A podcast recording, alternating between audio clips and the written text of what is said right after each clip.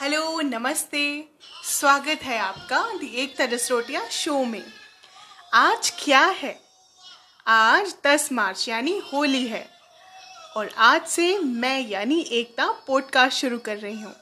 बहुत पहले से दिल दिमाग में चल रहा था, अपनी बातें लोगों तक कैसे पहुँचाऊँ?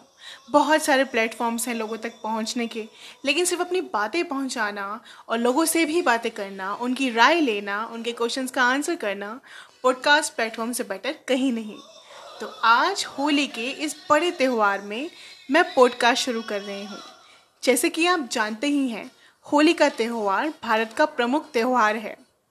इस दिन सभी एक दूसरे के साथ अपने गिले शिकवे भुला के गुलाल लगाते और गले मिलकर मिठाई खिलाते हैं।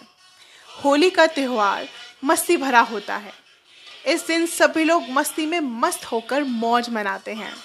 इसलिए मैं आपके लिए होली पर लाई हूँ एक प्यारी सी कविता। एक बार फिर होली आई, साथ ढेर सारी यादें लाई। याद आती है वो बचपन की होली गुब्बारों से जब खेला करते थे, पिचकारियों में जब रंग भरा करते थे, दोस्तों से रंगों पे झगड़ा करते थे। याद आती है वो ठुमकों वाली होली, नाचते हुए जब झूमा करते थे, ठहाके के संग जिया करते थे, अपनों को भी रंग लगवाया करते थे। याद आती है वो पकवानों वाली होली, पेट भर के जब खाया करते थे गरीबों को भी खिलाया करते थे। याद आती है वो बचपन वाली होली। दिल से जब जिया करते थे। तो खूब मस्ती कीजिए, रंग लगाइए, नाचिए, गाइए और मनाइए होली का ये पावन त्यौहार।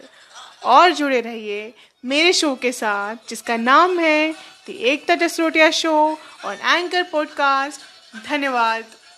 और एंजॉय करें ये होली खेले रघुवीरा।